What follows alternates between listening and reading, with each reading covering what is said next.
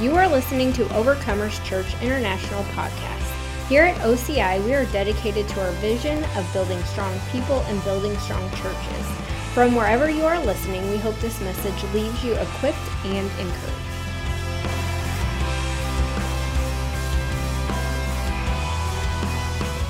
This is going to be our last week where we're talking about the spirit of mammon. Y'all been blessed by hearing these things? Yes. Amen. You better not say no. I'm looking at you. But uh, It's blessed me. it has, it has, every time we go back and go through things, you know, I had a, a guy say one time, uh, a music guy I was involved with years ago, and he said, repetition is our friend.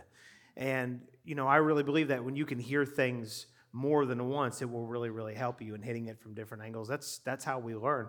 And, you know, the, the Lord is interested in, in teaching and instruction, and that's a line upon line deal. And so the more we hear something, the better off we're going to be as far as as far as learning it. So, um, you know, we mentioned talked about this last year. I think about this time, and uh, so we just decided, you know what, we're going to do this again, and and uh, really help people get a good perspective on this. And for us, it's something that you know, we, we've walked in a lot of freedom because of this, because we were dealing with the spirit of mammon. And if you missed any of the, the teachings and stuff, you need to go back and listen, and it will really help catch you up to speed because we don't have time to go back and hit all of it. There's just too much information. But uh, this is really important. And I've said this before, and I'll just say it again for the record that understanding how to handle money, finances, um, is really, it's money is not the most important thing. Money is like the least important thing. But if you can't handle that which is least, how are you going to be entrusted with that which is the, the greatest?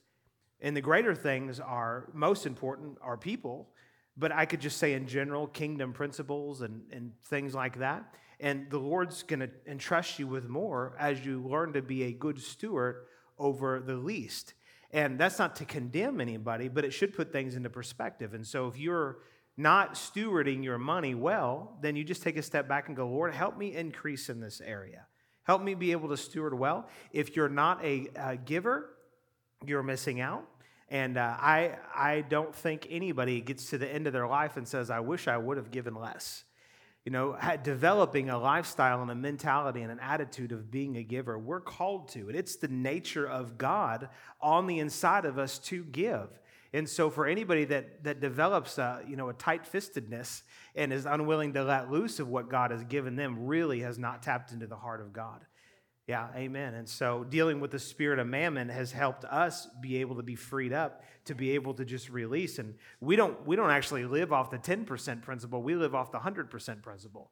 Everything that comes to us belongs to the Lord. It's all His money. There's not one dime that I have. There's not one stitch of clothing. There's not any square footage in my house. There's not uh, any vehicle. There's not any toy. There's not anything that I own that belongs to me. It all belongs to the Lord. And my hand is open to where He can both put in and ca- cause me to release what's in my hand. It all belongs to Him. Amen.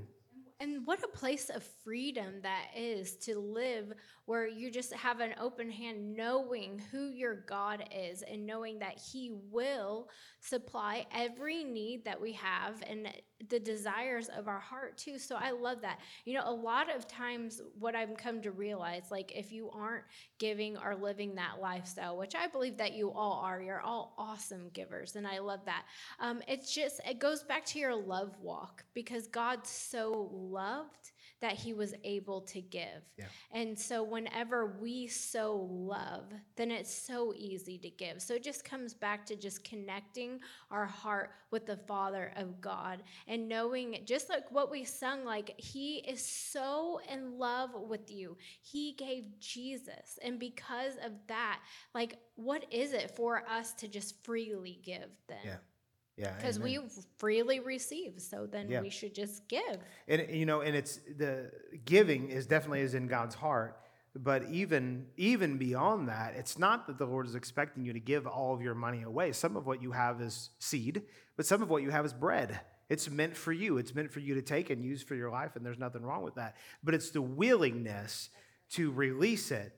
And if you if you aren't willing, if you're not at a place truly, and only you would know the answer to this, you and the Lord, if you're not at a place to where you could truly release, then there's something that's binding you from being able to have that mentality. And see, whenever you realize that God is your source and that what belongs to, to you actually really belongs to Him, and you can just release it, you don't worry about anything. And then that's that verse, you know, and Mar- or Matthew 6, like, don't worry about your life. Yeah, that's right. Period. Don't worry about it because God, He's the one who's taking care of it. That's so right. I love that. Like, you know, that the enemy, and not that I want to give any glory to him or the spirit of mammon in this case, wants to keep you tied and bound to this world because if you're functioning in his realm, then you can continue to be bound and controlled by this realm. Whereas when you're free and you're walking in that freedom, then you can walk in the kingdom of God and live by kingdom principle, which is the higher level, with which is the standard that God has called us to. And not only called us to, but He longs for us to be in cooperation with. Yeah, amen. Amen. So we're going to get into um, what we're going to share on today, and so uh, basically we've talked about how that that uh, you know we gave all of these uh, attributes or symptoms uh, of mammon. Are you a slum? I'm posing for the camera. Uh, anyways, don't mind her. Uh, skip my good side though. Um, yeah, All your and sides are good. Now, if I would have said that, you would have been like, "Oh, dare you." There's such a double standard in this church. I'm just, I'm just hypocrites. I, everybody always takes Liz's side. I know I said this before, but I had uh, Dale Craig told me one time. He said, "You know, you could be laid in the hospital in a full body cast, and someone would walk in there and say, "Now, what did you do to Liz to deserve her to beat you up like this?" Ain't that the truth? So praise the Lord. So we we actually retitled this uh, this message. Uh, are you a slum? And so, in other words, are you someone living under mammon? And uh, so then we gave some attributes and things that we're not going to go back into all of that. But and what we discovered is we just spent a lot of time meditating and looking at uh, how mammon actually manifests. It primarily comes through two different uh, facets or two different ways. And one is uh, fear, which we talked about last week. But then the, uh, the other way that uh, it manifests is just through our flesh. Now, let me just see a show of hands. Who has a serious flesh problem? Let me, no, I'm just kidding. You don't have to raise your hands. I was looking for one to bite on it. Nobody bit. But the reality is, is that we, we, have, uh, we have flesh. You know, the Bible says to be carnally minded is death, but to be spiritually minded is life and peace. And you know what actually it means to be carnally minded? It means to be a meathead. Because, so you could call somebody a meathead, well, you shouldn't call them that, but you could be a meathead, and it's a scriptural term because when it says, um, when it talks about to be carnally minded, that word carnal actually means flesh, it means meat. And so when you call someone a meathead, they're just being carnally minded. So, amen. So, but to be carnally minded uh, is a place of death. And this is one of the ways that mammon, the spirit of mammon, works in our life, is just through our uncrucified flesh.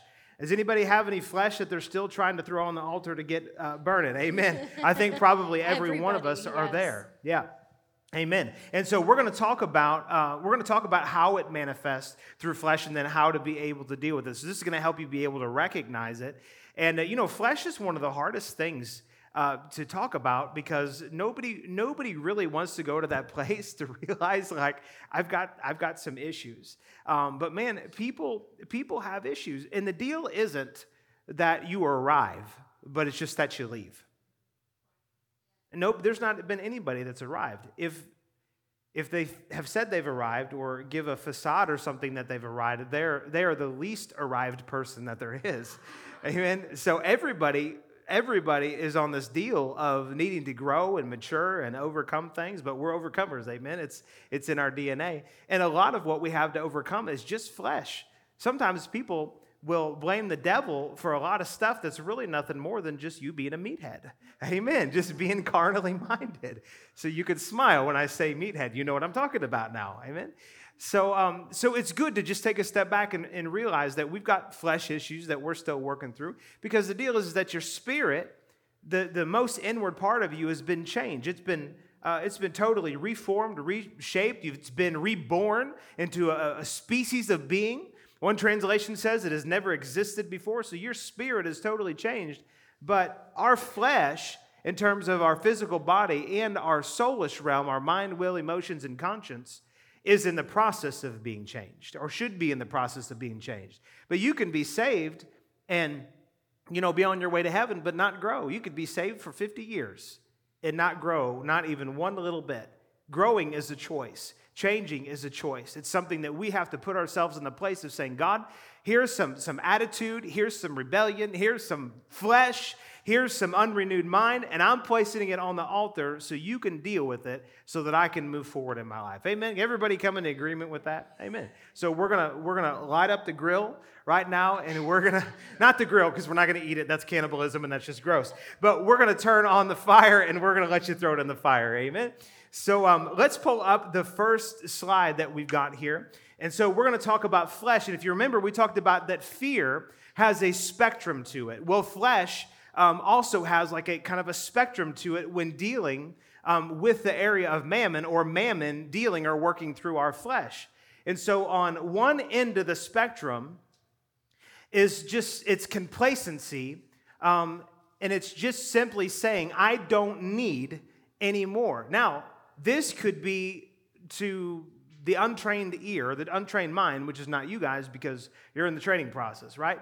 To the untrained ear or mind, this could sound like contentment to say, hey, I just, I'm good. I don't, I don't need anymore. But you know, there is a there is a level of pursuit for more of the Lord in everything, including finances, that is holy.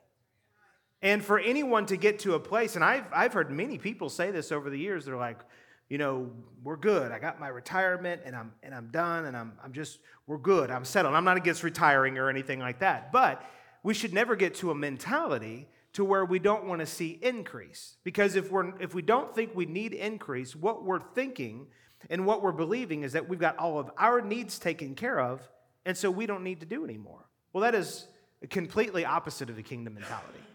The kingdom mentality says I actually I need more, not because I need more, but because I need more because God has entrusted me that when finances come to me, they can go through me to be a blessing and to advance the kingdom of God.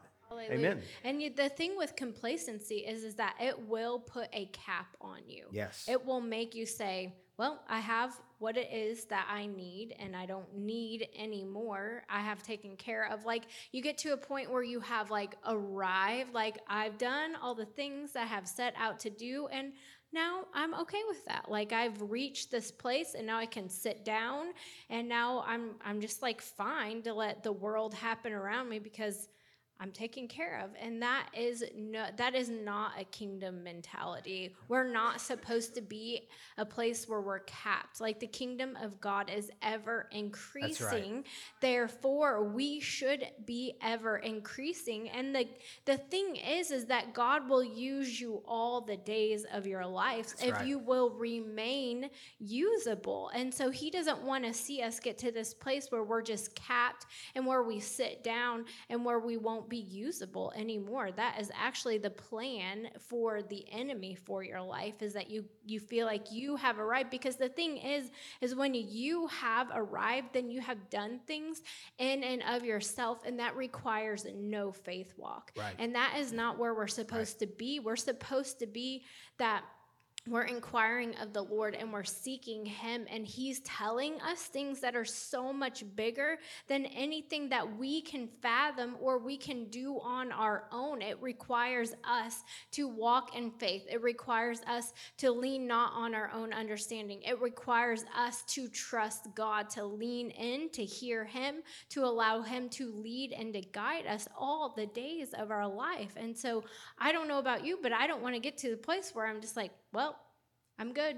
yeah, yeah that, that's exactly right. And when you look at look at uh, certain Bible characters in particular, you know, the, the older they got, the more intense they got in believing the Lord. And it's because it, it yeah, it, it, wasn't it wasn't about uh, it wasn't just about being satisfied with a certain level in this life. And I mean, I, if you just if you just if you have a heavenly perspective, it, it's hard to get to a place to where you're like, yeah, I'm good. I mean, to me, people that are like, you know, it's like, what are you doing with your retirement? Well, I just fish every day. Well, I, I think you could fish more, but what about winning souls? What about helping people? What about fathering and mothering people? What about pouring into people? What about helping? What about discipling? What about giving? What about increasing? Because when I get to the place to where I'm at retirement age, and I don't know how you retire from your calling, I don't really know what that looks like, but uh, you know, when I'm I'm at that age, I want to cut what's going to come out of my mouth is, yeah, maybe some things have shifted in how I'm doing and what my daily routine is, but I'm increasing all the way until my toes turn up. Yes, I'm going to keep moving forward and believe in God for more. Why? Because I need more? No. My plan is by the time I get old that I've got so much money in the bank that I don't know what to do with it except for leave it to my kids and give it away.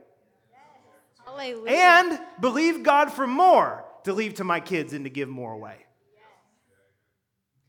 We're supposed to think like that. That's not wrong. And it's so funny to me, the people that are always like, oh, you're a prosperity preacher. It's like you have no idea what I do with A, you don't know how much money I make, and B, you don't know how much money I give away. And my goal is the level I'm at now that it increases next year, and it increases the next year, and it increases the next year, and it increases the next year. Why? Because the money that comes to me is not about me. So if we ever get to a point to where we're like, uh, and again, I'm not against retirement, all right? I know there's people in here that are retired. Praise God, you worked hard. You should be able to shift gears. That's fine. But don't grow into a mentality of like, hey, me, my four, we're good, and we don't need to help anybody else. Jesus never got to that mentality. Abraham didn't do that. Moses didn't do that. Well, he did. He got a little cranky. He did a little bit. Caleb was 80 years old and said, "Let me have the mountain." I want that to be of us. So we're not supposed to get to a place of complacency. We should always be content, but we should always be believing God for more in every single facet of life, including finances. Amen. Amen. And Praise I would say too, don't let the enemy steal from you and rob from you if you are older and retired. Say that you are unusable any longer because as long as you still have breath in your lungs, That's you right. are still usable. God still has plans and purposes for your life, and He still wants you to continue to move forward and continue to help advance the kingdom of God. So you're never too old to continue sowing seeds into the kingdom of God. And the thing about those seeds is that once you get them planted in the ground, then they continue to keep producing. So Come that's on. legacy That's right. Come on. for you. So then you're, you know, you'll be known for all of time. Like you don't just die when you die. And that's what I love about the kingdom of God is that we're continuing to sow seeds into the ground to leave a legacy. That's right. That's exactly right. We're, we're supposed to have a longevity mentality. And years ago, when we started this church, I told Liz, I said, I want this church to outlast us. I want it to be left for our children. I want it to be left for people to where they can take and they can continue eating from what it is that God caused us to plant and, you know, to plow, to plant, and to see grow up. I want it to last for generations. We should think that about everything. What we're doing now, um, I, I heard this recently. Um, Ashley uh, Paradez shared this with me. And he was saying that, you know, he realized something that so much of what the Lord has promised him will never even come to pass in his life. But it's worth contending for because it's about the future generations. so good. We should have that mentality with everything that we do, including including finances. Let me bring a little bit of balance to this before we move on. Don't ever don't if you're at a place in your life to where you're not in the in the the money making stage like you were. Uh, don't be condemned by that. There's no condemnation. We're mostly talking about a mindset more than how much money you have coming in. That's that is not the issue, but it's a mindset of I'm going to continue to bless no matter the age that I'm at. Amen. Praise God. So the other end of the flesh spectrum um, is just a it's a it's really the completely uh, the complete opposite. One says I'm totally good. The other one is a lust for more that says I have to have more, and it's this constant thing of never being satisfied and always having to have things to bring fulfillment to your life. And it really the the deal with lust is that it, it says I will be good when I have more. I'll be good when I have that that certain dollar amount. I will be good when I have um, you know, that car. I'll be good when I finally have that house. And we spent, I'll say more, more me than Liz. I spent a lot of years, especially in the early part of our marriage, wanting this kind of house, and I want to have, you know, this kind of vehicle, and I want to make this much money. And most of it really still hadn't happened yet. So, I mean, actually, I was going to buy a truck, but when the Bonne Terre Church happened, I thought, well, I don't want to have a gas guzzler to drive over there three times a week. So I'm driving a, a Very da- I'm nice driving a dad car. van, is what I'm driving. I first got, I literally, I'm like, I'm not buying a minivan, I'm buying a, um, an economical SUV. I pulled up to Dane's house the first day. Second day, maybe I had it. He walks out and he goes, Nice van. I was like, Thanks, Dane. so, you There's, know, there's no shame. There's no shame in in being resourceful and mindful. Yeah, no, there's there's none. I just didn't want to look like a, I was driving a really a mom car, but it's just called a dad car. Well, but you we know, are moms and dads. Well, I know, so- I know, but I still want to look cool, you know. So, uh, so you, we don't have everything that we want in life, and it's it's not a, it's not about that. And if you don't, and it's not that the Lord doesn't want to bless. You know, I feel blessed to have the car that I have. It's a nice car, whatever. But uh, if you always have this thing of, of like lusting for more, there's something at the core that says, I'm, I'm going to be good when I finally get that, that thing or finally arrive to that level. If that's your mentality, you're never going to be satisfied. You cannot satisfy flesh. I actually, this is, this is a little off to- topic and kind of deep, and I'm going to go here real quick and then bounce back. But I asked the Lord one time, I said, How is it that people get off into these crazy things that they do in terms of um, sexual impurity? Like, I was like, Lord, I can, I, I can understand a certain amount of it because I'm a man. I understand it. But the far things that people get into, I said, I, I, can't, I, I can't comprehend it. Help me understand what's going on. He, he said this to me He said, The flesh knows no bounds.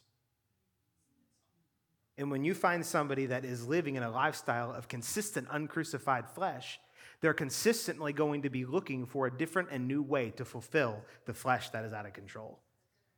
Just because you get saved doesn't mean you don't have a flesh problem. You still got to deal with flesh. You just have to daily take it to the altar and and just lay it before the Lord and say, Lord, I don't want any part of my flesh ruling me on any level.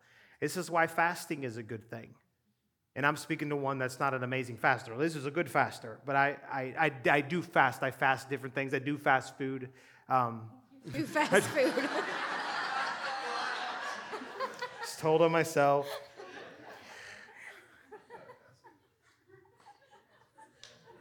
When I'm not doing fast food, I fast food. So,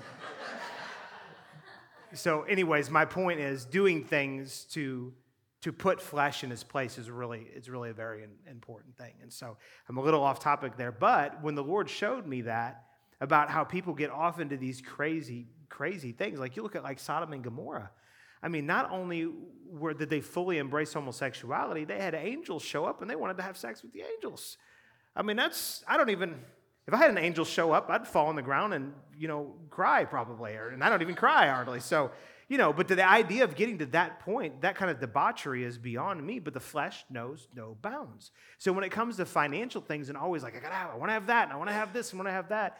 What's really controlling you? Are you controlling your flesh, or is your flesh controlling you? And I can say for me that I lived with always wanting more stuff, always wanting this, always wanting to have that. And it is, and there's nothing wrong with having things, but it's just about uh, not allowing things to have you. Simple as that. Amen. So, the end result of both of these things is this it's just selfishness. The root cause of, of all flesh and both ends of this flesh spectrum is nothing but selfishness. Thank you for those four amens. It is, and this is something that we, we all deal with. And I wish that we could have a deliverance service and cast, cast selfishness out of people. But it's not something that can be cast out, it's something you just have to deal with. But we basically, Uh, from the time it, this is embedded into human beings, just to, to primarily care about self. And you, we need to take heed to ourselves. We need to take care of ourselves, take care of our bodies and minds and all that stuff. But as soon as we come out of the womb, it's crying, it's a fit, it's feed me, change me, burp me, hold me, rock me, put me to sleep. Get me. I mean, really, that's the life of a baby, right? Well, some people get older physically, but they don't really change much in their thinking. And it's like they get older and they want everything to coddle to their flesh. And the Bible just calls that selfishness. And here's the deal is it says in uh, James, I want to say it's first chapter, it's not. It's somewhere in the first three chapters of James. It says that we're envying and self seeking or selfishness, where self seeking exists, there is confusion and every evil work. Wow. You think about that, it should make us think twice about being selfish, about being in the flesh. You know, if you want to know how dem- demonic spirits gain access to people, it's always some kind of fleshy thing that they're involved in that opens up the door to the enemy to come in. I'm not trying to scare anybody, but I'm just trying to enlighten you just a little bit. That's how the enemy comes in and messes with people. And you know, when you're being carnally minded, and probably no one knows this in here better than me. When you're being carnally minded and you're not thinking right, you're not thinking heavenly, you're not thinking about the Lord, you're not keeping a proper focus, and you have things come at you and you respond or react wrongly, and you go into this whole mindset about thinking uh, you know, negatively about whatever situation, all that is is selfish. You're thinking about how that situation is affecting you, and you're opening up the door for the enemy to come and wreak havoc in your life, particularly in your mind. Anybody ever done amazing warfare in your mind and then come to find out at the end of it that you didn't need to do any of the warfare? All you needed to do is stop thinking like a knucklehead, stop thinking like a meathead, right? Come on, I'm just trying to I'm trying to say it to where it's light. It's pretty hard to talk about people's flesh when the flesh is sitting in front of you and you have your own flesh. That can get really dicey really fast. But we got to talk about these things, amen, because we all have to deal with it. Yeah. Praise the Lord. It's nothing but selfishness. There's a book that I, I, meant to bring it in here and I just forgot, and it's uh, titled Self Centeredness, the, the Source of All Grief. And, uh, you know, I think the first time I read it, I was like, well, let's get some good knowledge on this. And I'm like, wow, that was me it was talking about right there. The grief and things that we go through. You know, the Lord's so gracious. And there's one song, I forget which song it's talking about, but it talks about, um, oh, it's Man of Your Word, and it says, um, faithful in every heartache. You know, some heartaches come to us because we deal with really tough stuff in life that are completely out of our control. But you know, a lot of times we deal with stuff, we deal with heartache eh, because of the way that we think, because of the way we process information, because of how we view situations, because of how we think about things, because of how we think about thinkle, think about thinkle, think about people thinking about us and assuming that they're thinking things that they're probably not thinking. And before we know it, we're in this deep thing where the enemy's like, got you right where I want you. Yeah, a hot mess in your mind. Goodness. I sound like I'm speaking from experience. I'm just real. I think, tra- I think leaders need to be transparent. I think if you ever find a leader that's not transparent, it's just they're not a leader. Because you have to lead by not only revelation, but also how you've taken revelation and walked through things. And man, the enemy, he wants to bombard your mind with anything and everything to keep you wrapped up in your own thinking and in your own self. Because whenever you're only looking at yourself, then you can't see anything else. Because in that place, when things happen to you, it's all about me and how this is affecting me and what this is going to cause me to do. And now I have to do this. And did you hear me, me, me, me? Yeah. And so sometimes you have to break the cycle and say, okay, let's just step back and let's just take a broader picture here and let's look at somebody else. You know, one, well, we'll get into solution in a minute, yeah. but like, you just you have to stop being so self-focused now it's not wrong to want to do things to improve ourselves and to walk better and to break cycles but you know then there's this this shift that we get into and still making it about uh, this all this self-help. I am improving but i am improving myself and it's still very self-motivated. And you yeah. see the world right now has taken these things and has done okay let's do this self-help and let's do self-improvement and let's do self-motivation and it's still all self. Self-esteem. Yes. Yeah. Let's build and now now i'm not saying that it's not good to think good positive things right. about yourself, but there's a difference between self esteem and God esteem. Self esteem right. says what I am capable in and of myself, where God esteem says I am who God says that I am. Right. And then in that place, I can do the things that He's actually called me to do. So that will break um, cycles in your life. That's exactly right. We're actually not supposed to be. People talk about, like, oh, I've got a good self esteem. You shouldn't have a good self esteem. You should have Christ's esteem. You should esteem Him. You should esteem Him in you. And I'm not trying to wrangle about with words, but let's just call it what it is. We're not supposed to esteem self. The, the, Paul said, he said, in the last days, perilous times will come. And you know, the very first thing he said after that, he said, men will be lovers of themselves. Perilous times will come, and you'd think of like rockets are going to fly and volcanoes and the ocean's going to disappear. No, he said people are going to be lovers of themselves. That's the start of the perilous times. If there's ever been a time when people have been selfish, I think now is the time. It certainly has escalated. I mean, all of these, all of these things. I remember one time seeing back when magazines were a thing. I, there was a there was a me magazine, an I magazine, a self magazine. All of these things about improving self, and the the very that is actually that is actually the nature of the world system, which is controlled by Satan. God is the God of the earth, but Satan is the ruler of this world system. And his system is all about promoting self. And God is all about dying to yourself. Jesus said, if you want to find your life, you first have to lose it. He said, pick up your cross, pick up your death stick every day and follow me. Totally opposite of the spirit of the world. And sometimes we can get caught up in that.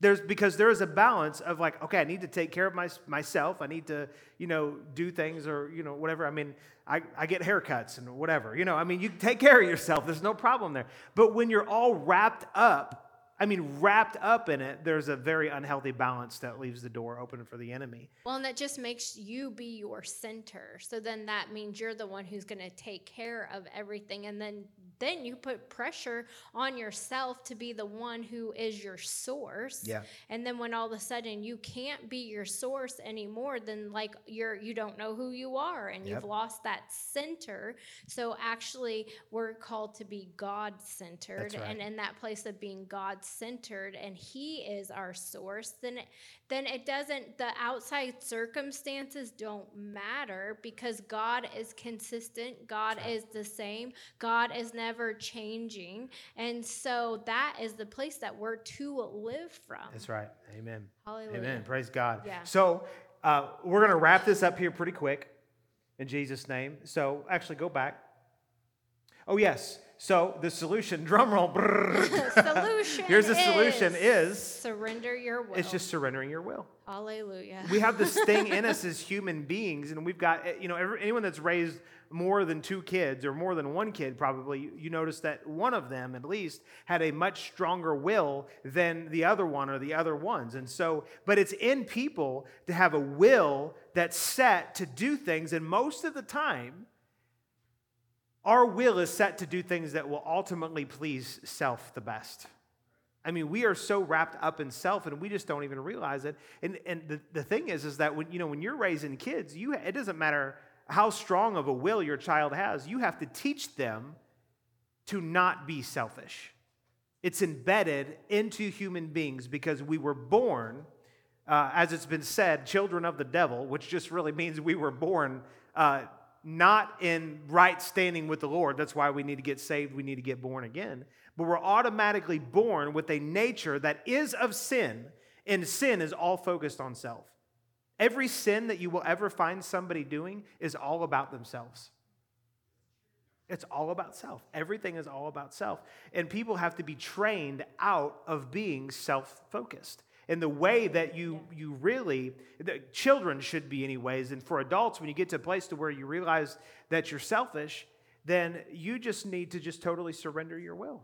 And I think to me, this is the, the, the reason and when I read about Jesus, this is one of the primary themes that ran through his ministry, is he was always telling his disciples, he was always telling people, if you want to find your life, you first have to lose it. And anyone who desires to follow me, you have to despise all of these other things of life that bring you all of this benefit. And you got to lay down your life, you have to pick up your cross, and you have to follow after me. He was saying, you got to surrender everything if you are really going to be my disciple. Man, that's strong language, but that's what Jesus said, and it's right. And so, the solution to dealing with self, now we're talking about in terms of how mammon manifests and through the flesh, but this is really any flesh area, always comes down to self, and the way that we deal with it is a total surrender of our will. Uh, let's look here at Matthew chapter 26. We're going to look at a few verses here real quick, and then we'll be done. Y'all getting something out of this? And who knows, the flesh does not like to go get on the altar. I mean, Yeah, come you know, on. we're called to be a living sacrifice. You know the problem with the living sacrifice is it keeps crawling off the altar. so, verse 38 of Matthew chapter 26, we're going to read just a few verses here. It says, Then he said to them, My soul is exceedingly sorrowful. Now, this is when Jesus um, was right before he was going to be crucified, and he was dealing with, you know, he didn't just deal with physical torment, he dealt with torment or um, you know this thing going on inside of his soul inside of his mind and emotions knowing the things that he was going to face physically uh, weighed heavy on him. He said my soul is exceedingly sorrowful. You know there's nothing wrong with experiencing sorrow. If there was then jesus was wrong. You know what's wrong? Living in sorrow and allowing sorrow to determine your life. Wow. My soul is exceedingly sorrow even to death. Stay here and, and watch with me. And of course, they didn't. But, anyways. Um, and so in verse 39, he says, And he went a little farther and fell on his face and prayed, saying, Oh, my father. You know, I want you to notice something here. He was sorrowful, but who, who did he turn to? My God. Father. He turned to the Lord, he turned to the Father. Sometimes when we're sorrowful, and I'm, I'm preaching to the choir, sometimes when we're dealing with something, we can get introspective and think, how do I deal with this? And how do I fix this? And, and before we know it, we're back into the whole selfish thing when the very first thing we need to do is go to the Lord and say, God, this is heavy on me. I'm laying at your feet. You show me what it is that I need to do. So he went a little farther and fell on his face and prayed, Oh, my Father, if it is possible, let this cup pass from me. The greatest, nevertheless, in the Bible.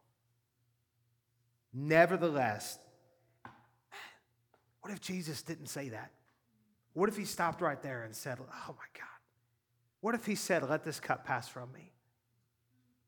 Man, think about that. What if he had said, Let this cup pass from me, and never said, Nevertheless? See, Jesus was expressing what he was going through.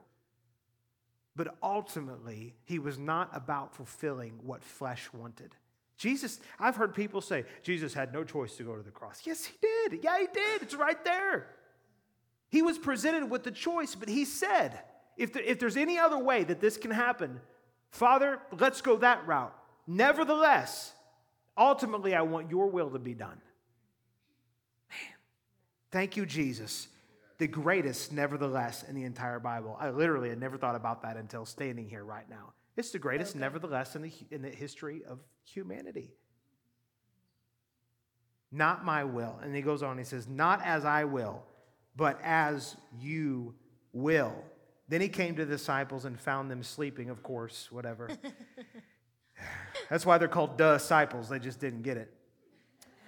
And, and said to Peter, What? Could you not watch with me one hour? Watch and pray lest you enter into temptation. The spirit indeed is willing, but the what? The flesh, flesh is weak. So, what we're battling most of the time when we've got some kind of battle going on is it is a battle of wills. Are we going to have the will of our flesh win out? Or are we going to have the will of the Father win out in our life? I mean, almost every, not almost, eh, literally every day. This is why Jesus said, pick up your cross, take up your cross daily. Because every day until we go to heaven, we're going to have to battle flesh. Just go ahead and prepare for battle the rest of your life. And most of the battle, it's not the devil. There's been times when I've gone into this great spiritual warfare. Have I bind you and I rebuke you and I. Ah. And then, like a week later, I realized, you know, I was thinking kind of meatheadish, carnally minded. And actually, that was my problem. I was giving the devil too much credit for the warfare that I was in. I'm not saying the enemy's not real. There's time for rebuking and binding and casting and all that and, and all of that, you know. But most of the time, what we're battling is our own will. It's just flat out our own will. You know what our will is? It's both a willingness and it's obedience. And the word says that the willing and the obedient will eat the fruit of the land. Hmm.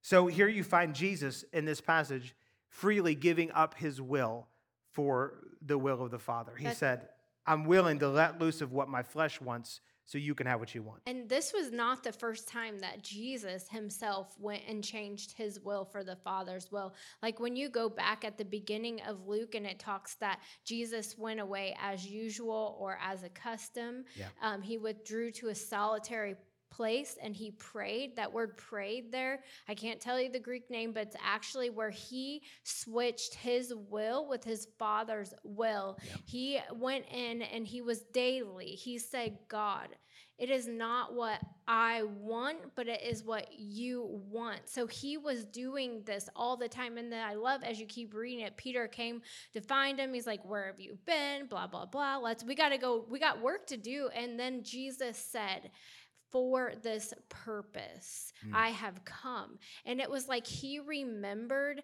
what he was actually here to do when he went and he exchanged his will with his father's will. He was so connected to it. It gave him passion, it gave him drive, it gave him burden, it gave him desire to keep going forward. So we have to daily, we have to often lay down our wills and right. say, Not my will, God, but Yeah. what is your will? Because here's the beautiful thing is in that place, God's will is so much better Oh. than our will. He can do so much, so many things and get us on a track that is like so much greater than anything we could ever hope, dream, or imagine. That's so right. it's so much better to journey with Him. And I'll be the first to admit, like, it is so hard to say no to your flesh. Like, when your flesh some, wants something, like, it wants something. And when you start telling it no, Yeah. it will start screaming at you. Yeah. I don't know if any of you have experienced that. I personally have. You're like,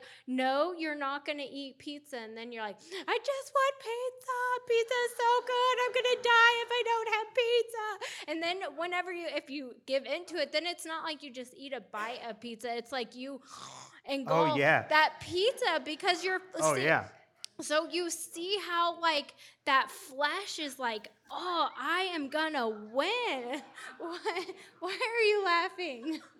Because I'm remembering when I was on keto, and I did I did the keto diet, and I had been I don't know two, three, four weeks. What I, I was You towards were the not end. of a- attached to your purpose. Huh? Otherwise, you would not have done this. Wow.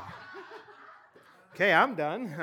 Uh, I she was cooking rice, and on keto you don't eat any you don't eat carbs, you don't eat any sugars of any kind. It's horrible. Other than you can eat all the bacon and butter that you want. So I mean, it's that part's good.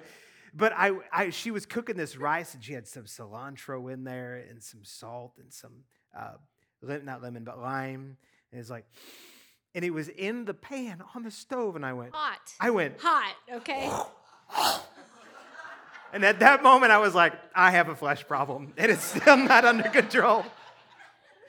But I've been quite a few days without it, all so weeks. experience that. Yeah. Like where when you're saying I didn't even bother to get a spoon. I mean, I lost all sense of dignity. My dignity was gone. that it will it will it will work really hard on you to get what it wants. Yeah. So going and praying to God and reminding us not our will but your will that will help with that. And being consistent in it and keeping your eyes focused on the one because when in that place you're reconnected to purpose. Yeah, amen. And in the place where you know your purpose, then you can move forward. But if you are not connected to, you could say purpose, or I would say sometimes your why, why it is that I'm doing what I'm doing, why I'm actually here, what I'm, you know, existing force, like is it's in that place that you can actually move forward. It's in that place that you can be focused and you can say no and move on. It's like that one no and once you take that step forward, then it then your flesh it'll it'll get behind you. Yeah. Yeah. Amen. Get behind me, rice. Get- yeah. Pizza, whatever it is, get behind me. Um, let me read one more verse here. Let's read one more verse together, and then we'll close. Good stuff. Amen.